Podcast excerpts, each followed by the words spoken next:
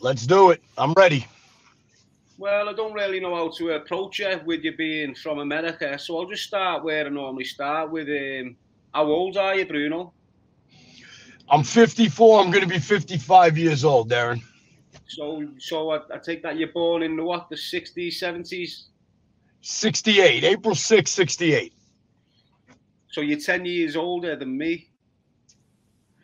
Yeah, I'm an old guy, brother. So where where was you where where in America? I'm not too familiar with it. Where was you born in America? I was born in Brooklyn, New York, and uh, moved out moved out to Las Vegas uh, right after I came home from the army. Then I went back and forth from Vegas to New York, and I ended up in Arizona. I spent a good part of uh, 20 plus years in Arizona, a lot of it in the joint. And then uh, when I finally got out of prison and I decided to straighten my life out, uh, about about six years after I got out of prison, I moved down to Mississippi, right south of Memphis, Tennessee, and built myself a brand new home. And is that where you're based now? Yeah, I'm in uh, I'm in Coldwater, Mississippi, which is about 30 miles south of Memphis in the woods. Sounds nice. When you mentioned when you mentioned the military, what how, yeah. how old how old was you when when you went into the military? Well, I um I signed in when I was 17. My father was a World War II uh, Screaming Eagle from uh, you know he was a World War II veteran, and uh, I was having a lot of problems as a kid, bro. I was a drug addict, and you know I was always in trouble so he signed me in at 17 on the delayed entry program for the Army, and I went in the day I turned 18. How long did how long did you remain in the military then, mate? I was there for three years. I was over there in Europe, by in your neck of the woods. I was in Germany. So did that did that take it away from like your, your addictions and your was it your lifesaver basically in a sense? You know, it's um, I was telling Shaun in one of our interviews, um, the army was the biggest mistake of my life leaving it. You know what I mean? It saved me, it taught me how to be a man, it taught me how, you know, uh, how to cope with different situations. I feel like a lot of what the military did for me saved my life in prison many, many times. You know what I mean? So, so you went in for three years, which made you made you leave. You, you left at twenty one. What happened after right. you left? What, what you know? Was you in employment? What, what direction was your life going in? Well, um, like I was, uh, like I've said before, um, when I went back home to Brooklyn, uh, I went in the wrong direction. I went back to work for uh, the wise guys in my neighborhood. Got addicted to cocaine again. Not saying that I wasn't addicted before, just wasn't around it. You know what I mean? And um, working in the bars and, you know, just basically, just basically lingering, you know what I mean? Wanting to be a wise guy, wanting to be a gangster. But I was never good at it. What I was good at was doing drugs. I was good at fighting people and, you know, all the wrong stuff. So, my savior was my godfather, who actually put me in the electricians union. And uh, for those next couple of years, I did pretty well learning how to be an electrician. Again, coming out of prison, that was my saving grace. So you had a little. So the drugs have they been consistent in your life in your in your early adult years? Then. My whole life, brother. Uh, Fortunately, well, there's an unfortunate and a fortunate to that. So, uh, to just jump ahead a little bit before I, you know, tell you about my escapades, when I was locked up in Colorado prison, um, I had I had gotten into uh, a pretty big brawl with probably six guys from Colorado, and I was sitting in the hole. This was uh, 2011 and uh, I got a knock on my window. Hey, Bruno, you want a phone call? Your mother's dead. So when I got that when I got that knock on my window, that was the turnaround in my life. I sat in that cell by myself, and Shaun will attest to this because he's been in that spot. You know, with just me and my thoughts, brother. And um, losing my mother was my turnaround for my life. You know what I mean? Yeah. Let me bring you back a bit then, Bruno. Um, when you're saying the wise guys and you were doing you were doing bits for the wise guys, what do you mean by the wise guys? Because over here in the UK, we're used to watching like The Sopranos, and is that the same type of wise guys you're speaking about? Oh yeah. Um, so again, not to mention you know names in itself, but in Brooklyn where I grew up, um, you know Anthony Ruggiano is from my neighborhood. Uh, Shaun and I interviewed him. Um, you know, I grew up with a lot of the Gambino crew. I grew up with a lot of Colombo crew. I worked in a bar as a young man, working for these wise guys. You know, they were all uh, all a part of a crew for you know the mafia, and um, I grew up emulating them. Man, I wanted to be them. I wanted to I wanted to do everything that they were doing. I wanted to make money. I wanted to snort all the coke, fuck all the broads. You know what I mean? I wanted to do everything. And uh, again, uh, wasn't really good at it because all everything was about in the early days was doing drugs. Got really addicted, man. So I'd like to just touch on the on the wise guy scenario. I don't want you to mention names or or say the word that with the M because it's a bit powerful, isn't it? So Sure. In in New York, Bronx is they've got is that where Little Italy is? Uh, Manhattan is Little Italy, and I'm from Brooklyn. Bronx is um, Bronx is another borough, Darren. Uh, there's five boroughs in the city of New York. You got Brooklyn, Bronx, Queens, Manhattan, and Staten Island. That's all a part of the city. Then you have New York State, which is what we call upstate New York. It's actually the, um, you know, a part of the United States because the city is a bunch of little islands connected with bridges and tunnels. Yeah, I get what you're saying. It's it's similar to London to the rest of England, and it's like its own little, its own little, it's like a banking system of New York, isn't it? Exactly, exactly. Yeah. What you know, about, you got a whole. What about Hell's Kitchen? Hell's Kitchen is in Manhattan. Is it Hell's Kitchen? Where yes, where uh, where the wise guys come from. You know the uh, the Irish mob and the Westies. Uh, that's the west side of Manhattan. Uh, that's a really rough area, but that that Hell's Kitchen itself and uh, the west side where the Westies come from, that's Manhattan. So, what you, what how old was you then when you moved away from the wise guys? If you like, when did you step away from that environment? Well, when I uh, when I went into the military when I was 18, I left, and I came back at uh, 21. I stayed I stayed in Brooklyn probably from 21 to 25, and back and forth from uh, New York to Vegas until I finally decided to stay out in Arizona. So from Arizona, you start. Does your life start getting better when you're in Arizona? Yeah, no, uh, no.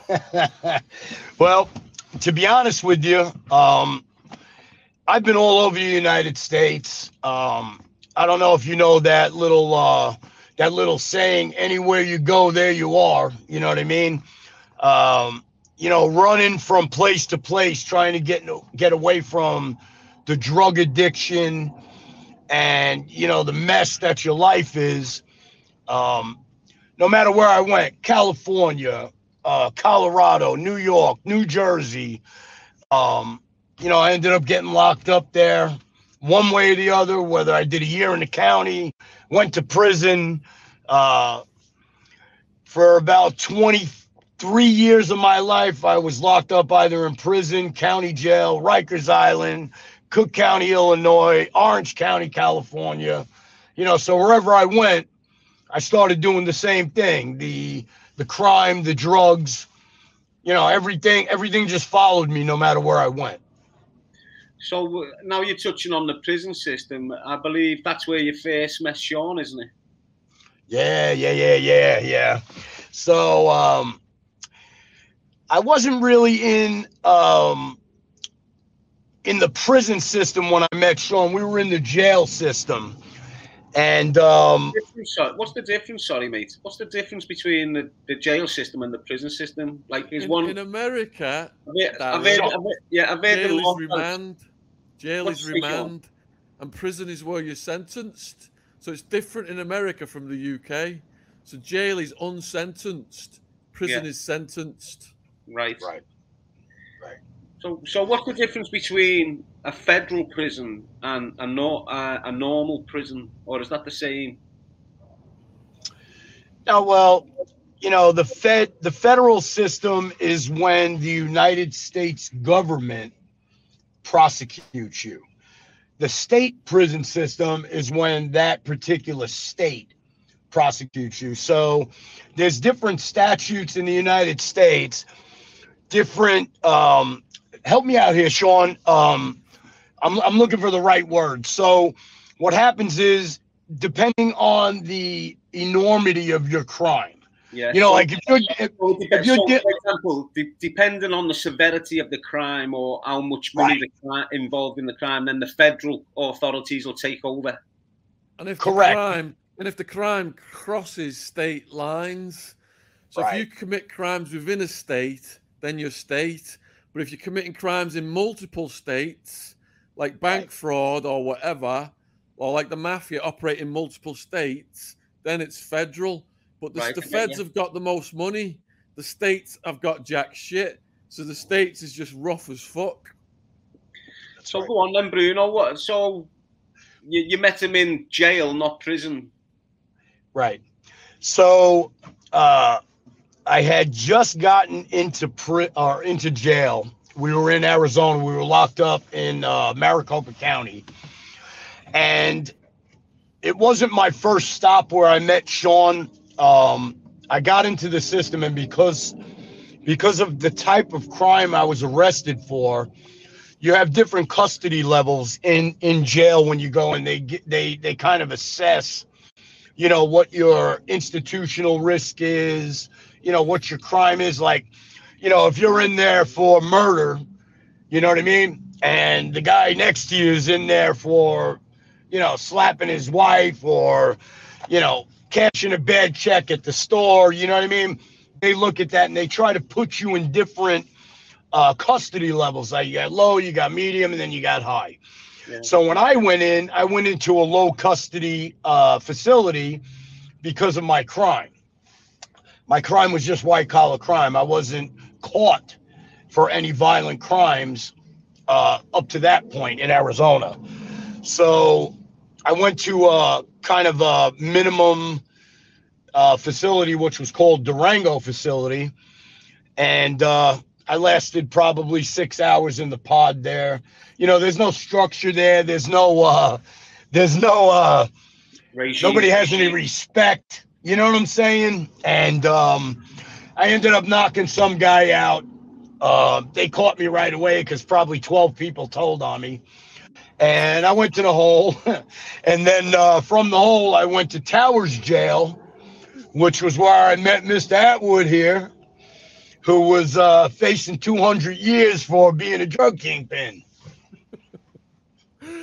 So, these guys, Darren, the neo Nazis were running the whites all of a sudden, Bruno and his mates showed up, and the boss of the of Bruno's mates, when we were all locked down at night, Roscoe, the boss was, he was outside with the guards smoking, giving them orders, and they come to me and they said, "Who's Shaun? Do you want your co-defendants to be your cellmates?" I'm like, "How can you do that? How can you do that?"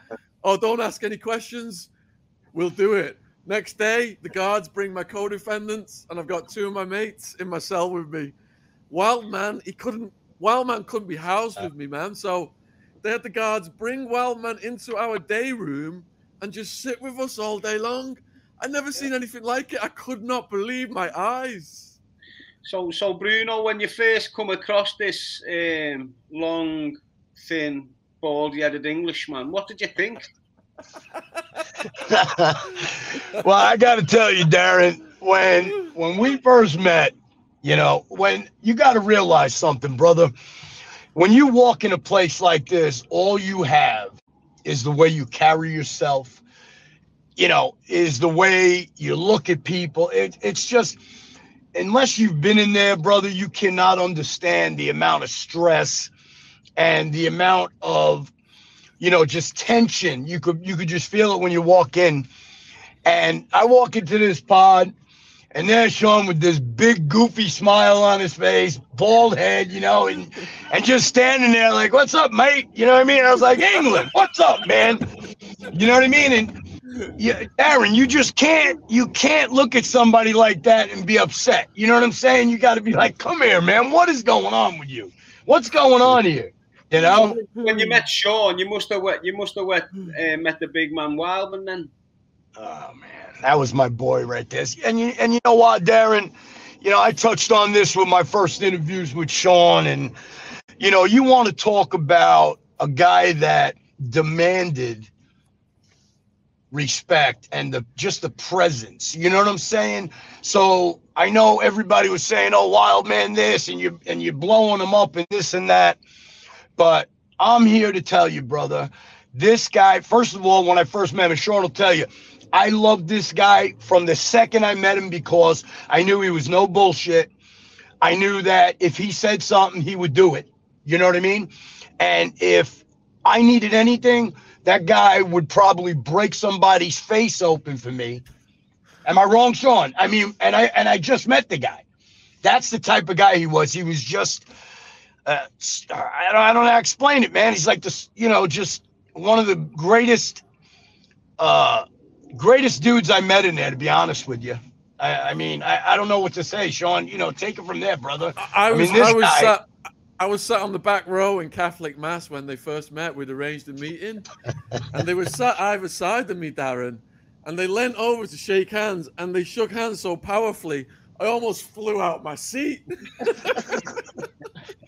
this guy was just—he was incredible. Darren, did you know him? Did you talk to him? I never got to meet him, mate. I never got ah. to meet him before he passed away. Obviously, I'd watched him next to Shaun doing his interviews and that, but I never had the had the opportunity to embrace his energy and, and have a little word with him. But it, it is what it is. It's one of them missed opportunities, I suppose. Sure. But sure. when it comes when it comes to having balls, you've got to think about their situation, Shaun's and Wildman, being in the USA, being in that type of prison surrounded by like foreign people, if you like. It must have been a bit more. It must have been a bit shaky. The Americans, the Americans love the English, Darren. Oh man. Especially, especially when you're, you know you got a guy that you know as quick as he look at you, Darren, this guy would knock you out, man. I mean, just you know, you're talking about no bullshit, demanding respect and and I'll tell you like this: I've I've witnessed where other other guys would be like disrespecting a woman guard, and the guy would basically take their friggin' heads off. You know what I mean? And and it didn't matter that she was a cop. You understand what I'm saying? That's how that's how that's type of duty was. You know, got the morals inside, and, and you can recognize morals in people, and instantly, if people have got the morals, they've got they've got your respect, basically, haven't they? Absolutely. And the same thing goes for Shaun when I met him. Like I said, you know, um, he wasn't he he definitely didn't look like he fit in, you know, fit in, but nobody does. But you know, the minute that me and my me and my people, me and my friends, you know what I mean, we saw him and we just enveloped him because number one, man, when you're in a situation like a jail or a prison, you always want to surround yourself with people, number one, that are smarter than you, and number two, that you could trust. Number three, that, you know, you know damn well if Shaun said, hey, man, I'm to do this, it's done. So within five minutes, if you'll know how to read people, you could just tell that this guy's the salt of the earth. And uh, I'm a, I was a better guy in there for knowing him. You know what I'm saying? Yeah. Oh, thank you, bro. I really appreciate that, man. That's that's from the bottom of my heart, bro.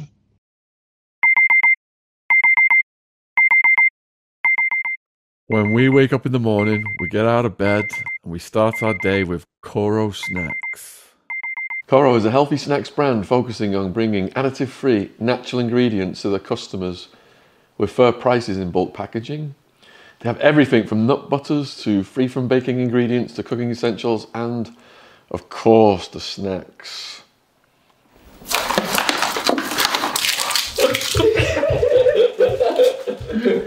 It doesn't get healthier than this because all those other snacks have refined sugars, colours, preservatives, and additives. Koro's snacks have none of that. Oh, I can't wait. So I'm going to go for the Bio Energy Ball today. Ooh, neat. Salty pistachio. I've got a little uh, chocolate bar here, I think. Oh, the coconut chocolate bar. Mmm. Oh, that's good. Want to try it? Ooh. so what makes Koro special in comparison to others? Koro avoids using sulfur, refined sugars, preservatives, colours and other additives. For a 5% discount on Koro's products, use the code TRUECRIME with no space in between true and crime. The link to Koro's online shop is in the description box on YouTube. Thanks for supporting our sponsor. I think it's important. I think it's important that we should we um, have a little thought for Wildman, who's resting in the skies right now, because he was like Shaun's right arm, and since Mm. since the loss of him, it's sort of I think it's left Shaun in a little bit of a puzzle. He's coming through it now, like, but you could a few months back, a year back when he first went, you could see Shaun was at a, at a loss in life, but I think that's I think that's very understandable, is it? Yeah, and, and appreciate all the people in the comments putting RIP Wildman. Thank you for that. man, I got to tell you, you know, um, I don't have many. Uh, for instance, you know, Darren, let me just tell you something. So, um, when I first reconnected with Shaun, uh, my wife and I were sitting and we're watching TV, and his show, his uh, his documentary came up on. I was a teenage felon, and I said to my wife, I said, "That's my buddy Shaun." She said, "What? Whatever. Shut the fuck." You know, she thinks I know I know everybody. You know what I mean? within within six hours of me emailing him, he emails me right back, brother. You know, but I, I, I guess what I'm saying is is that 20 years later, you know, the bond that you have in the situation that we were in, it was like we never stopped talking. You know, I could call this guy right now, three o'clock in the morning. Shaun, I know if you could get on the airplane, I know you can never come back to the United States, but could you come help me out? I, I know, I know with no doubt in my mind, this guy'd be on the plane, Darren. I think what happens, Bruno, in them, um, I- I've I've done a long time in prison in this country. I've done just like you, majority of my life in prison, long sentences, and in them Wow. in, in them pressurized environments, the people you connect with, it, it it sort of makes that that brotherhood energy a lot more potent and stronger, doesn't it? And when you disconnect, when I've, I've done it myself, I've seen people 10 years later, and straight away it's a hug. You can feel the warmth, you can feel the energy reconnecting straight away, can't you? And I think you only get that sort of connection when you're in a pressurized, like enclosed space, like a prison establishment, isn't it? Man, absolutely, man. I, I and and Darren, I don't know your story. I I, I didn't know, you know, uh, who I was coming to talk to, but m- much respect to you, brother. I didn't know, you know, you did much of your life locked up. A lot of a lot of times now, um, you know, everybody's got this YouTube thing going on, and you know, Shaun's invited me 50 times, and sometimes I just I don't do it because you know. I, I don't I don't know. You know, I, I I like I like telling my story, and if I could reach one person, if one person looks at me and says, "Damn, I don't want to be like this guy," you know what I mean? And you know, it means so much to know that you know a guy like you done a lot of time. You know, you could do this, and and much respect to you, man. That's that's um, you know, it's brilliant, man, that we could come out and you know, there's only very few of us, man. There's there's people that never get it and end up right back in. So you got my respect for that, Darren. I didn't know that about you. Thanks a lot, mates, and it's, I appreciate your compliment there um, very dearly. So we move on then, Bruno. You, you you've met Shaun. When did you depart company?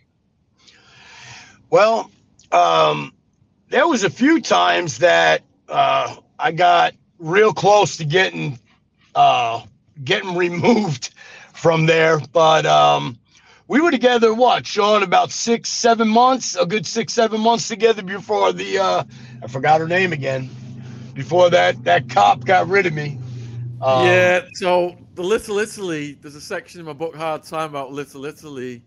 Yeah. and it did span over about half a year. It was the best time we had in the jail when these guys were running it, because that jail was fucking extreme. But then some other guards started to crack down on these guys, and a female guard sent Bruno to the loaf program in the max security jail run by Sheriff Joe Arpaio. You might be interested in hearing about the loaf program, Darren. What, what was all that about then, Bruno? The loaf program? Is that was it called a loaf or is it L O A F meaning something? No, it's uh, well, the LOF means loss of food program. So this this sadist piece of shit sheriff. Now, don't get me wrong. I'm not one of those guys that that'll sit here and tell you, you know, oh, boo, boo, you know, we should be treated this way in prison. Look, it's fucking jail. It ain't your house. I get it. You know what I mean?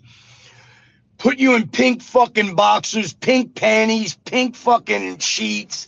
All that shit's just a head game. But you get in trouble in there, and I understand, you know, they got a job to do, bro. Those most of those uh, COs and the, and guards and everything, they're there for a paycheck just like everybody else. You know what I mean? Then you got the people that enjoy people's misery. That's what that Sheriff Joe Arpaio was. So forget about me fighting with people and this, that, and the other. I, I think I, I told the chick to go fuck herself. I don't know what I said. It's been a long time, but they moved me into the maximum security side of the jail where you lock down 24 hours a day in a roach infested. Let me let me just set it up for you. So Madison Street Jail was condemned. It was shut down because of the conditions. And on the third and fourth floor, he used to have his dog kennels in there. He used to take the um you know, the stray dogs. It was like a pound, you know what I'm saying? So the third and fourth floor housed all the dogs. And then on the sixth floor, you had the loss of food program where you were locked down in a roach infested, and I'm talking roach infested, bro. And I'm not I'm not embellishing it. Shaun will tell you, where you had to sleep with toilet paper in your ears, in your nose, and they would bake, excuse me, they would burn a loaf of bread with like um, carrots and whatever kind of vegetables and all this crap. They throw it in a blender. Then they'd bake this thing, and it would be about three or four pounds worth of just like a piece of bread that they would feed you twice a day because you're on discipline. What year was this, Bruno? 2003. Uh, 2003. So 19 years ago. Them American prisons sounds absolutely appalling, mate. Because in this country, you've got a thing what's called human rights, but you haven't got them in America, have you? When you go into prison. We had Red Shaun. Death.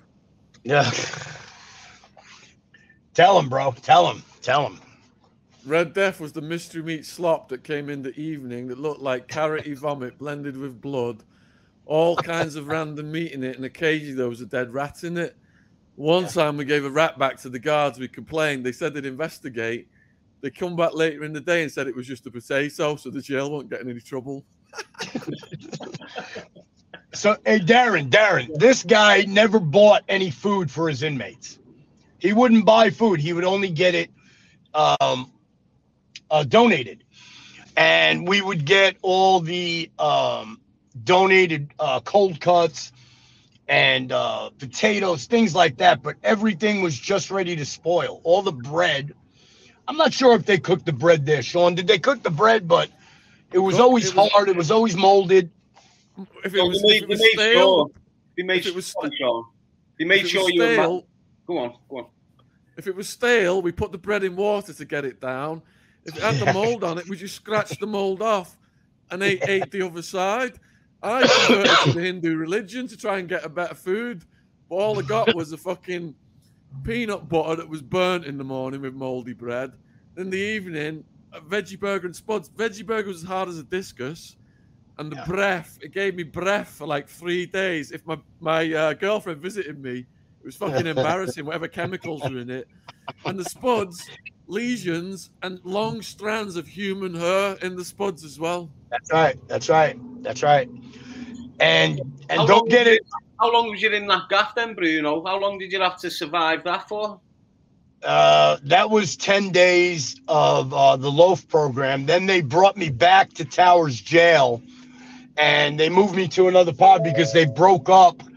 Um, they broke up all of uh, all of my crew, and I'm pretty sure Roscoe was ready to go to prison. I was already sentenced as well to go to prison. And um, how long did you stay after us, Shaun? How long were you there until you went to prison? I didn't get sentenced until the beginning of my third year, Right. Yeah, three years on remand. almost. Yeah. But I bet, I bet it was worth. I bet it was worth sitting in there for them three years, as long as you never got the two hundred years what you were anticipating, innit? Well, that was the thing, wasn't it? But the jail, it's extreme because in prison everyone's settled down the sentence, but the jail, bam, bam, people coming in, people coming out, homeless people coming in, gangbangers, people have been fights with the cops, everyone's on crystal meth, everyone's on heroin. It's it's, it's fucking a madhouse, man. Yeah, like Uh, a remand ask, centre. ask Bruno about the gangs. You haven't even touched on the gangs.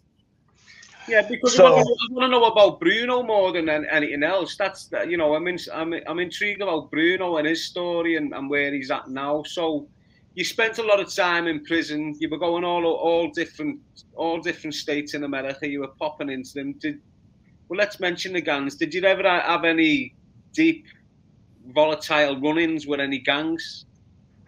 Oh, absolutely. So, um, let me let me start back when uh, I went to Colorado. So, Colorado, um, after I got sentenced in, I had I had I had court cases out of Colorado and California when I got sentenced in Arizona. So, you know, coming from Arizona, going to Colorado after I've been to prison you know there was uh there was a lot of tension between me and the other white guys in Colorado. Don't ask me why. Um, you know, every every everybody in prison, Darren, and I know you know this because you've been there. Everybody's trying to prove something. Um, you know, when I walked into the prison in Colorado, I got approached by a white guy saying, You're coming with us. You're going to live with this guy. You're going to do this. You're going to do that. And I think Shaun could tell you the outcome of that without me even saying it. But I bucked at him, ended up scrapping with this guy who happened to be the head of this gang. And uh, from there, Darren, it all went to shit, man. Every place I went, I got jumped on. Every place I went, uh, basically nobody would talk to me, all because I was from Arizona. You know what I mean? Just total nonsense, brother. But it seems like everywhere I went, no matter what, being from New York, flying that Arizona flag because you know I lived there for a long time and I claimed it as my home. And um, all the different prison gangs, you know, the Aryan Brotherhood, the MA, the uh, you know, the Black Guerrilla family, the Paisas, all of all of these different factions, man. It's all a perception. I don't know how it is in in in England, you know, in the joint, but everybody's just scratching for that little bit more, that little bit more. You know what I mean? You're gonna do this. You're gonna tell me what to. You're gonna eat. You're not gonna talk to this guy. That was the reason why me, Roscoe, Carlo, and a few other people that you know w- were in the Maricopa County Jail told the Aryan Brotherhood, "Fuck you, man. We ain't doing that." You know what I mean? And it went from there. You know what I'm saying? Because they've got it's not just in one establishment, is it? They will have had they would have had contacts in every establishment, wouldn't they? So if you've had if you've if you've damaged one in that prison, you're going to have to damage the next, and so on and so forth. Is there any division to do with religion in your in um, prisons? Is there or is it just gang culture? Is there anything to do with like Islam, Christianity, and, and other religions? Is there any division there, or? You know, um, that's a really good question because when when when you watch these other shows like Locked Up Abroad and you know all these all these different countries, you know, I'm sure they have the gangs, but like you said, they have the Christians, they have this, they have that. Not so much in the United States because, truth be told, and Shaun, you could probably, uh, you could probably, you know, hit on this. If you show any type of, you know, hey, I want to read the Bible, let's go to Bible study. In the United States, in prison, that looks like you're weak. That looks like, you know, hey, he's going after, he's Bible thumping because he got locked up and he can't handle, you know, being with the crew guys that are the cool guys. Am I right, Shaun? Yeah, and there's also an interesting story that Bruno's got as well, because it's mostly Christian services, right? And you've even got people sleeved out with Jesus and Mary, and they're sat on the front row in the Christian services. so there was a Muslim services, yeah. and for the whites to go to the Muslim services was unheard of. And one day, the boss of Bruno's crew says, Right, who wants to go to Muslim services out the white boys with me today? We'll go, we'll speak to the imam, we'll find out what they're about. And this is something that, that like, when, when this got put in motion, the guards thought we were like a hit team, and the whole jail was put on stand for a riot. But Roscoe was such a good speaker. He went in and he spoke to the imam and everything was cool. But the Aryan Brotherhood had a problem with that because later on they were all grilling us which white yeah. boys went to the Muslim services that day and all this shit. But Bruno, have you got anything to add to that? Absolutely. I, am going to tell you, Darren. So the reason we didn't go to Muslim services, number one, to, you know, catch a part of the Quran or what, whatever it was. Roscoe was always the strategist. He was always thinking. You know what I'm saying? because we were so few of us that kind of took over this little part of the jail. He was always thinking ahead, like, if I go to the Muslim services and I make a couple of friends that happen to be Muslim, whether they're black, white, green, yellow, Chinese, whatever the hell they are, we could make like a little, you know, a little uh a little group. You know what I mean? So that that's what it was about. And it was just a, a strategic move to see what everything was about, how many people were out there. Was there any other white guys that were out there that were feeling the same way we were against the Brotherhood? You know, stuff like that. So there was a reason behind it. But when the backlash of it, with all the uh, with all the white boys that were, um, you know, supposedly running the prison system, a couple of years later, when I was on one of the yards in uh, in Arizona, that came up, and some guy pulled up. I forget his I forget his name. Uh, Shaun. Uh, they called him um, Boone. Boone. Guy named Boone. He was it. You remember Boone? I remember. Boone was in in Maricopa County. He shows up, Darren. Oh yeah, Bruno and Roscoe. They went over to Muslim services. We should do something. So, you know, he stirred up the pot. You know what I mean? I ended up having to fight him. I beat the brakes off him, sent him going, but just that little stupid thing. We didn't do nothing wrong. We weren't bothering nobody. You know what I mean? That's how ridiculous the system was that we were sitting in, bro. I was working out with a, a Mexican American guy, and the Woods come out to sell. This is yep. in the very beginning, and they're like, "Hey, Wood, come and have a word with us." And I'm looking at my the guy I'm working out with, Snipe, and he's like, "Yeah, go and talk to your people." I go into the cell with these Nazis, and they're like, "Take a look around the day room, Wood. Do you see any of the other white boys working out with the other races?" I'm like, "Nope." Like, you got a lot to learn, Woods. Now go finish your workout. The, the rules of racial division are strictly enforced. Yeah, well, America is America is very racial in its own whether you're inside or outside, isn't it? There's a lot of racial tension within that country as a whole, isn't there? So when was the last time you was in prison, Bruno? Where, you know, let's let's let's out to the conversation now. So when was when was the last time you entered prison? So um, I ended up finishing up. So I went I was in Arizona prison. I was locked up in Arizona from 02 to 08. 2008, I ended up getting extradited to Colorado to answer for my charges there.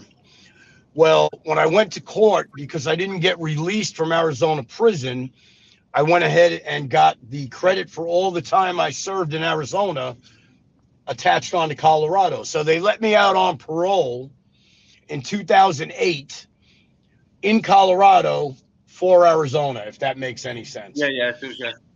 So I was on parole for Colorado and Arizona at the same time, but I also had probation to start after my sentence for Arizona, where I was going to be supervised in Colorado for Arizona once my parole ended. So my parole ends. I got my parole finished, my probation starts, and I decided that, you know, I wasn't done. I wasn't done getting high. I wasn't done robbing people. I wasn't done, you know, writing bad checks and stealing credit cards. So while I was on Arizona probation, I caught another case in Colorado for five years. So I did six and a half, uh, got out for about seven months, went back for another five in Colorado. And because I violated my probation in Arizona when I caught my Colorado case, guess what happened to me? Instead of getting out of Colorado, I got extradited back to Arizona again to finish out my probation time. So I got out of prison finally from 2002. Uh, I got out of prison July 22nd, 2014. And have you and have you been out since? No, sir. No, sir. So, I shouldn't be laughing really, should I? Because it's fucking it destroys you, doesn't it? oh, The, the things So- that you, the things that you miss out on when you're incarcerated, Uh, you know, the, the things that people take for granted on the in the free world, we really we really need and want, don't we, in our lives? And when you see other people not taking and being grateful for what they've got on the outside world, it, it just it does my head in. How about you? What what? When was the last time you was in prison? The last, me? yeah, yeah.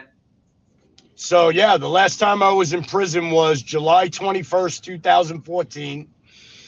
Uh, I got out July 22nd, 2014. Uh, they let me out in Arizona. Uh, like I had mentioned before, I had lost my mother. My father's been dead for years. So I had uh, my brother living in Mississippi and my sister living in uh, Las Vegas. I got out of prison um, on that day with $20 in my pocket and a pair of shorts on my body. And uh, like I said to you before, I I was sitting there after my mother passed away, and I said, I'm never doing this again. I'm not going to be locked up again. So I got out and uh, I asked my brother and sister for a couple of hundred bucks. They sent me a few hundred dollars. Um, got myself into a halfway house. I paid a week's rent. Bought myself some clothes from the thrift store, and I got a job. I had no transportation. I had no tools. I was still an electrician, but I wasn't able to get a job, you know, doing any type of um, trade because I had nothing. And uh, a friend of mine that when I was leaving prison, he said, call my uncle. My uncle runs a furniture factory for a children's furniture factory. He'll give you a job. So I took a job for $7 an hour that I had to get to at four o'clock in the morning. So I would leave the halfway house on a mountain bike and mountain bike for two and a half hours to the job. I did that for four and a half months until I saved up enough money to get myself a car. And I did that. Since, since then, you've you've went on this little journey of life, and you you said earlier on you've you went into building your own home now.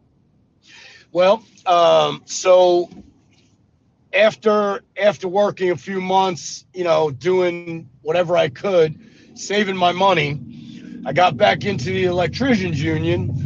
I ended up getting an electrical job and uh, started saving my money. I got custody of my daughter. Uh, I bought my first house in Arizona uh, two and a half years after I got out of prison. Uh, I stayed in that house uh, from 2017 to 2020. in that time, I was working for a roadway electric company out there. They taught me how to be a crane operator, um, a traffic signal technician. You know, that was along with me being a journeyman electrician. So uh, in 2020, I decided that I was going to take everything that I had saved, sold my house, and I moved down to Mississippi next door to my brother. Built a home, and this is where I'm at now, brother. Are you, content, are, you, are you content in life now? Are you feeling are you feeling you're at a place where you know you can sort of relax yourself within life instead of anticipating prison again? Well, that's a really good question, man, because uh, you know I don't think you ever really, um, I don't think you ever really heal from what we've been through. I know I'm, I'm just speaking for myself. The amount of trauma and stress that you go through when you're locked up and you have to watch your back every day, no matter how much success or how much how much more comfortable you are in your skin and you know where you're at where you're at working with your job and you know your company and whatever it is you're doing you're never able to just be. Yeah. You know what i'm saying shaun? I i i'm in the best place i've ever been in my life. I have a company i run. I work. I i do whatever i can to make my life better and make myself comfortable. But i've never healed yeah. from all of this. The drug addiction the prison never. I know so I'm a mess. I'm a nightmare. I know what I know what you're saying, Bruno, but I, I'm I'm exactly the same. I've never really had a, a crazy drug addiction, but I've, I've done a lot of prison in my life, and as you say, without you realizing it, you're picking up a lot of traumatic experiences there that you sort of bury, and then when you do get into this life without crime, and you do have them peaceful spaces, in them peaceful spaces, that's when you start you do as as a big, powerful, strong man. You get emotional. You have your moments. You know, it, it's very depressive at times, but the fact that you're continuing to go on and remain free from prison is very inspirational, isn't it? And that's what I'm all about: seeing people that are strong enough to turn their back on the system, turn their back on that life of crime, and just start living the life as comfortable as they can, even though within the mind and within the heart we're still suffering with that trauma and we're still suffering with them experiences. And that's similar to what I do. I just I just try and scream at the youth of this country to swerve the system because once you're in that system, they take your life off you and they continue to take your life off you. And what I keep screaming is choose your life, not a knife, in the sense of don't let the government take any more of your life away from you stay away from prison because you don't realize later on when you do mature, if you're lucky enough to get free from prison, because there's there's thousands that aren't. If you're lucky enough to get three, you've got to start repairing yourself. And when you're going through that repairing process, you're going through a lot of traumatic stress and emotions and depression and stress, and it can make you antisocial at times and it can make you pro social. It makes you very sacrificial with individuals that the majority of the time they want to look you and they want to show you love, but because of what you've been through, you're just cutting them out. I don't know whether that's the same with you, but that's that's what it's like with me. It's it's exactly uh, you just you just explained my whole life in one sentence and you know I I look at Shaun, I look at you, I look at people that I mean, I am so proud of this guy that, you know, and and just talking to you for this 45, 50 minutes already, Darren, I see that I want to, you're a guy that I want to know. You see, I'm proud of Shaun because I know where he's been, I know what he's done. I know that he could have easily, one of his rave parties, got friggin' crazy, pulled a gun out, shot somebody, killed him, and we'd never see him doing what he's doing, the message that he's putting out, the just the the educated uh, commentary that this guy is putting out on his channel. And from what you sound like, Darren, the same thing, man. We have to be so proud of ourselves because These three people right here on the screen, there's 300,000 more in there that can't get where we are. And you're right, man. We are lucky just to be alive and to be here, man. It takes it takes a lot of uh, uh, um, if you're used to a certain life of fast cash, getting what you want when you want it, taking it if you need it, to turn your back on that, to turn your back on the the people involved in that, you know, the people you've grew up with, the people you've been around all your life, to be able to turn that, it takes a lot of strength. And there's a lot of people that try it, and there's a lot of people that fail, and there's only the rare few that succeed in, if you like, rehabilitating themselves because the prison system doesn't rehabilitate you. You know, no. you've got you've got to do that with your own self strength and your self awareness, haven't you? Right. No, absolutely. Uh, I I totally agree, and you know, um, you know this. You never measure the success of a man by what he has materialistically. You know, it's always about um, how he treats his family and how he you know, gets up after he gets knocked down on the ground. And, you know, my daughter, um, unfortunately, she went through everything a kid should never have to go through. And me being locked up, she was in foster care facilities. And, you know, she was basically locked up like I was, Darren. And you know what? The other night she called me which she calls me every day. I'm a grandfather now. She she's married to a guy in the Air Force that I love like my own son. Uh, they have a nice house in California. You know what I mean? A successful little life. And what she told me, simple, simple little statement. She says, Dad, I'm so proud of you. I'm so proud of you that you came back from this. And I turned around and I told her, I says, you know what, Gina? You're the best thing that ever happened to me because without you, I would have never turned my life around. But just to get that phone call from her and know that she feels that way, I'm a friggin' success, man. That's, That's a beautiful it. thing, brother. Yeah, it's the truth. Yeah, without a, without a doubt. And it's like all over the world now. You've got these establishments that are big business, these prisons, the big business now, you know, they're all private company running stuff like this. And the majority of kids that are outside the fences while the dads are inside the fences is horrendous. And I don't think the dads are realising the damage they're doing to the children if they get themselves placed in custody for any amount of time. Them years away from your daughter can absolutely leave your child traumatic and make them wanting something that's not there all the time. It's cruel, isn't it? Absolutely. So, on the back of that, though, on the back of that, though, Bruno. So you, are in your fifties now, mate. You know, you, you've had a lot of experience. You've gained a lot of knowledge from that experience.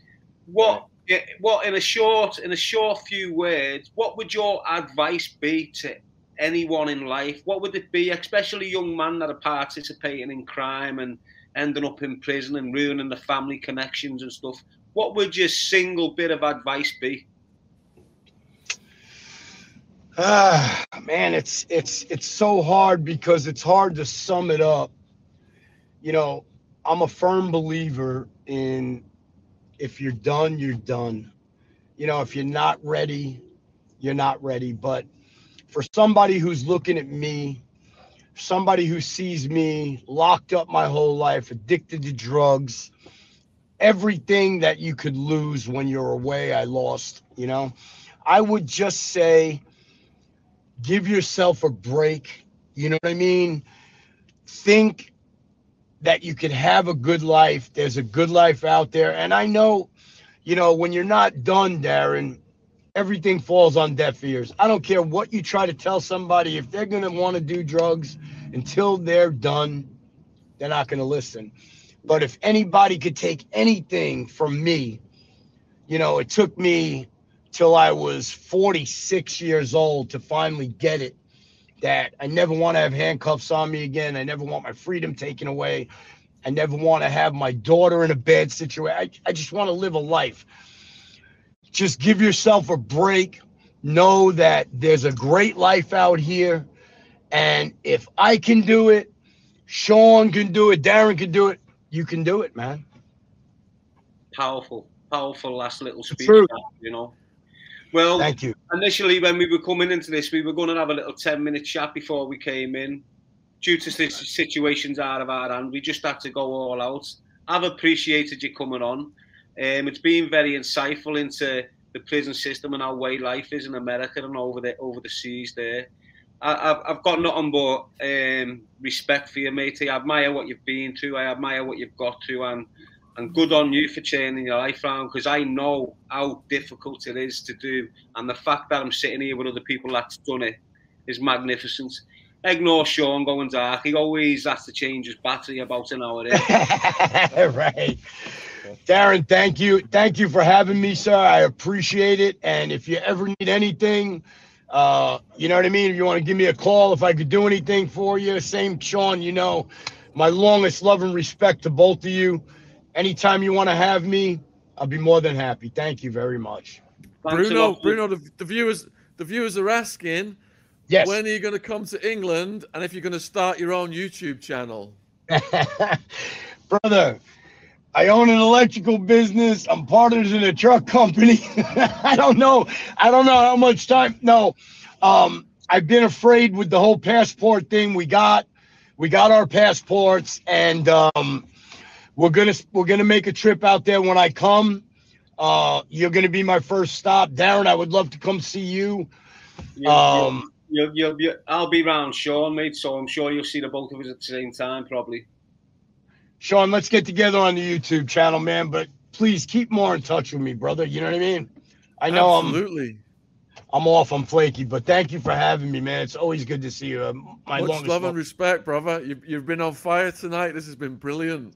Thanks a lot, thank Bruno, you. mate. You have a nice evening, brother. Take care. Thank you, guys. Much love. Take care, brother.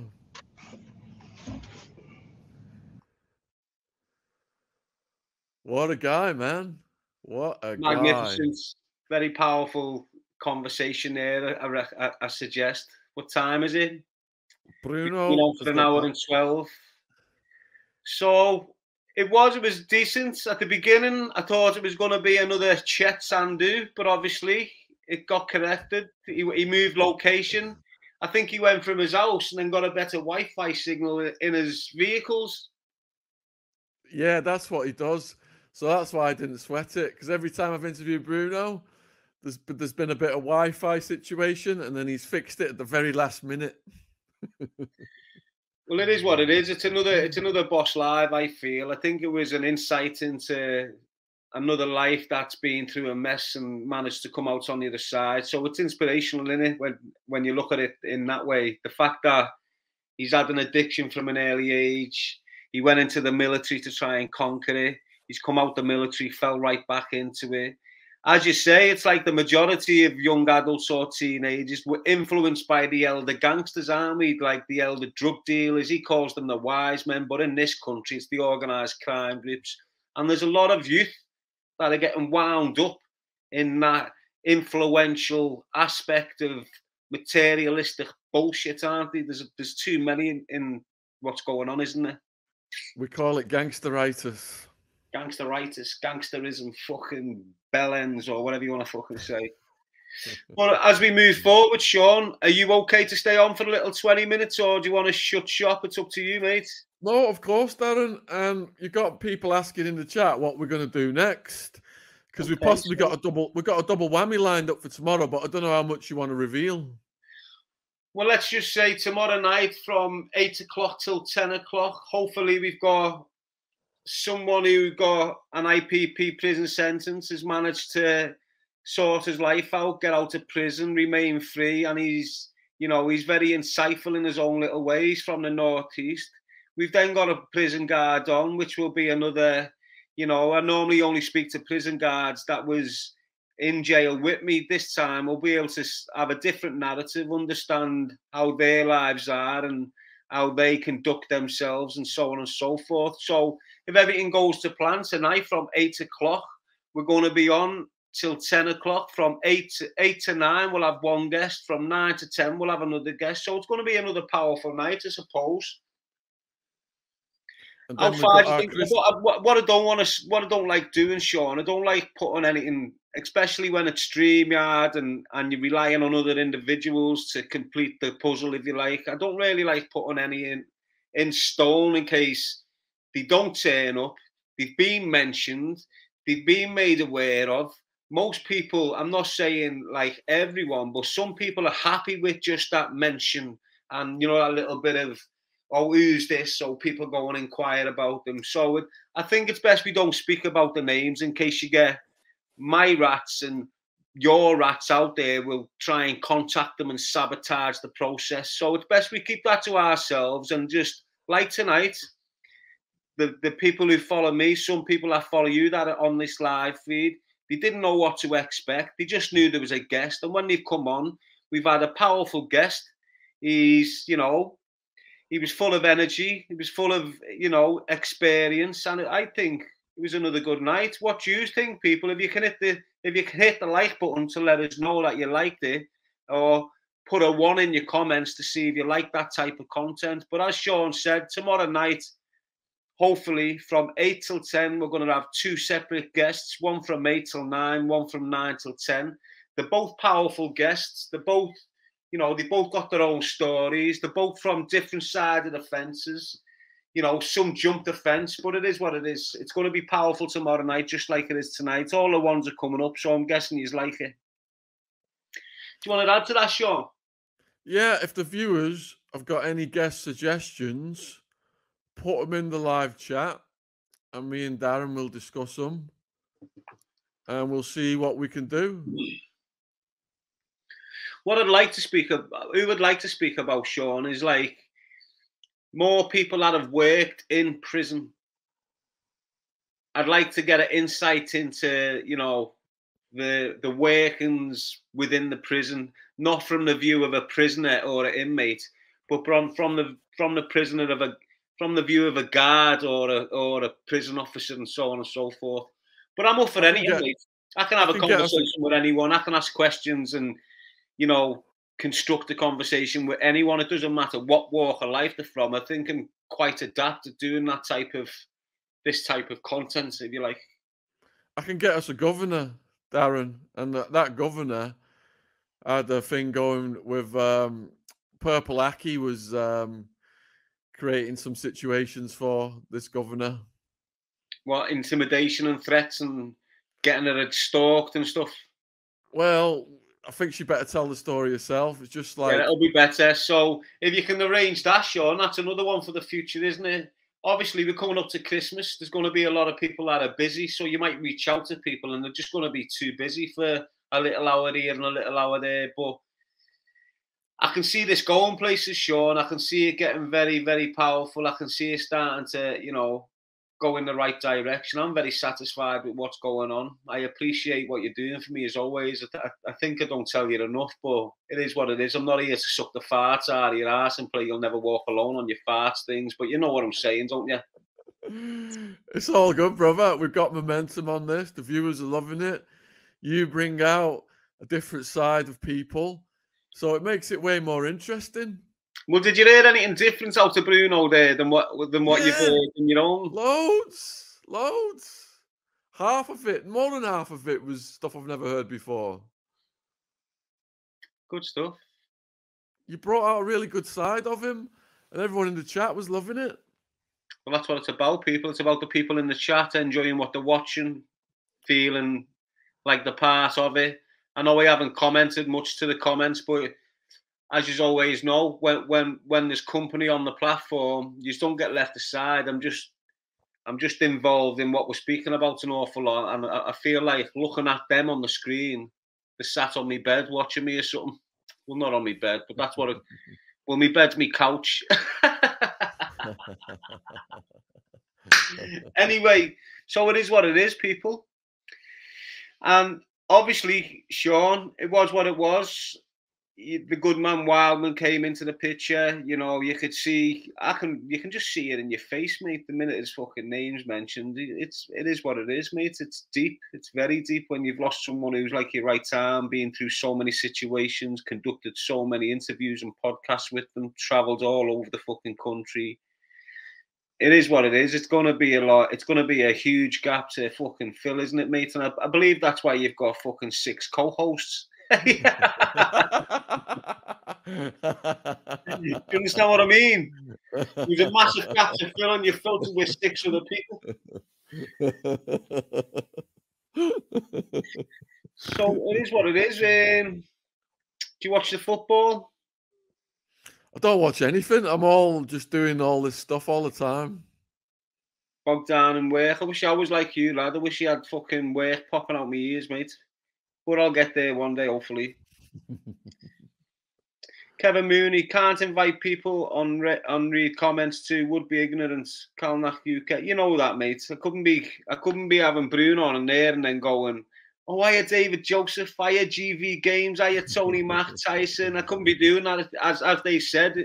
If I was in a conversation in a cafe with someone and everyone's coming in, I couldn't be calling now then, now then, it's just it's just out out outright rude in it. So you know you've got to respect your guests, just like you've got to respect me subscribers and me members and people like this. It's fantastic to have everyone in here feeling the positivity. I want to cut it short, Shaun, but I don't. You know, I don't normally do it. It's twenty past. We'll go to laugh past, yeah. Should we take a few? I'm going to get going in a minute, Darren, because I've, I've been out all day. Well, that's what I mean. We'll, we'll, work things. It's going on to 21 minutes past. We'll go till 30 minutes past if you, if that's okay. 90 minute think, section. I think I'm going to get going now, Dan, because I've got a few little things I've got to do. It looks like um, you need to run the toilet. well, Shaun, I'll I'll speak to you. I'll speak to you offline, mate, in a more private um, arena. Thanks for coming on as always. Thanks for getting Bruno on board and whatever you're up to tonight. Bless out, mate. Keep it real. Thank you, brother. Much Peace love and respect. I'll catch up with you in the morning. Bye bye. Cheers. Mate. Bye. So there you go, people. I hope you liked it. Jane Everton, do you like it? David Joseph, was it good? Ricky Swain, RSK, good night, Darren and Shaun. Great stream, lads. Brian Jones, showing respect. All right, lads. So I think that's my cue to go as well, and in the people as always, I haven't been on of a Saturday night for quite a while due to me loved ones coming up of a weekend. With it getting close to Christmas, Christmas, and me loved ones have got family commitments and stuff. It's important that um, she has a little rest this weekend, especially when our baby's due in the next couple of weeks. It's important she gets as much rest as possible. So that's why he's got a live with me tonight. Obviously, Sunday night is normally a peaceful hour. Sunday night is normally just me on the screen. But it looks like tomorrow night we're going to have a double whammy, two, ga- two guests back to back, 8 till 9, 9 till 10. It's going to be interesting, people. I hope you can all lock in. I hope you can all like the feed. If you're not subscribed yet, please subscribe. If you want to go that little bit further, become a member. Peace out. L five shout. Choose a life, not a knife. As always, Darren G on the Real Crime, Real Time podcast.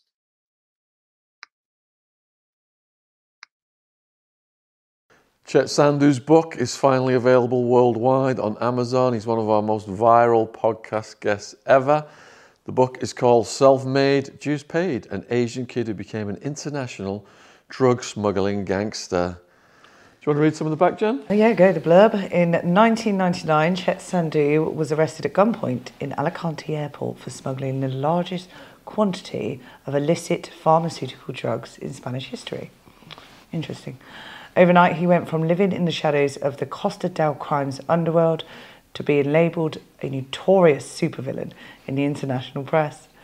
Incarcerated alongside murderers, rapists, and terrorists in a super maximum security wing. He had to navigate a world of murderous knife fights, prison breaks, drug taking, and high stake power plays. Good bedtime read. In Self Made Dues Paid, learn how a British born Asian kid with disabilities raised in a corner shop, emerged as a protector of his family from racist thieves and hooligans. Be prepared to be entertained, informed, and offended by Chet's no holes barred account of raves, drugs, bodybuilding, entering the fashion industry. Did you know that he dated Kylie Minogue and Naomi yes. Campbell? latest interview. Working the doors and life in one of the world's deadliest places to be incarcerated. If you enjoyed Chet's podcast series with us, there's a lot more detail in the book. Check it out. Worldwide on Amazon, ebook, paperback, and audiobook.